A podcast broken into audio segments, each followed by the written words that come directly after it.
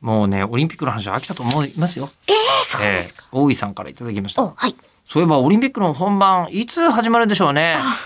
信楽焼きのタヌキたちがぶつかり合うアイスホッケもうええ粉々になるー、わ。招き猫の大ジャン プ。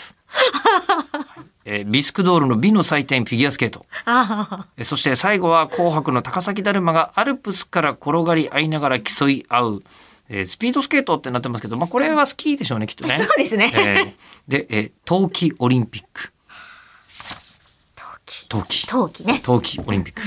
なんでそんなには焼き物がいっぱいと思ったら、ええあーなるほど。い、あのーおそらく、悔しいな。うまいこと言っちゃってって思った自分が悔しい。えーあの、最終的にはこうね、あの、冬季オリンピックでしょう から、TOTO とかが、えーまさかの、最後に、金メダルの代わりに、 あの、衛星陶器が、えー金の便座を。金の、ええ、金の便座っていうと風に効きそうな感じがします。そうですね。あなたは何色っつって金と銀と、なぜか青っていうね。ううんんうんあ、青でしたっけあれ。確か青でした。金と銀の後に何を並べるかって、うん。い金と銀と銅で当たり前になってるけど、やでも、金、銀、パール、プレゼントされてた時期もあるので。そうでしょだって金銀パールプレゼント、すごい昔の話ですけど。はい。誰がプレゼント金銀パールはしてくれわかてりるまかす知よ。らないけど。えーあ、パールで言うと、これ、はいあの、この間真珠の話してたじゃないですかあ、してました。はえーこちらは、あハンドルネーム、ラジオネームなしですが、い。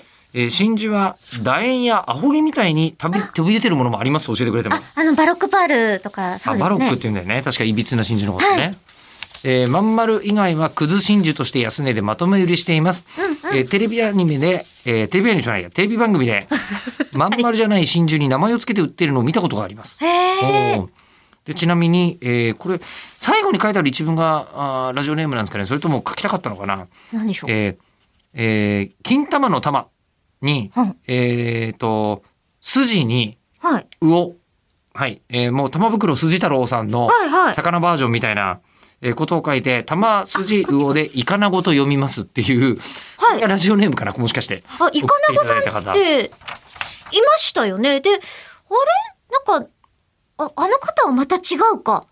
あの、YouTube チャンネルを持ってるので、その名前にしました、今回送ったのは、って言って似た字を使ってる方がいたんですけど。まあ、そこ本題じゃないけ ど。あ、まあ、そうね読みたかった。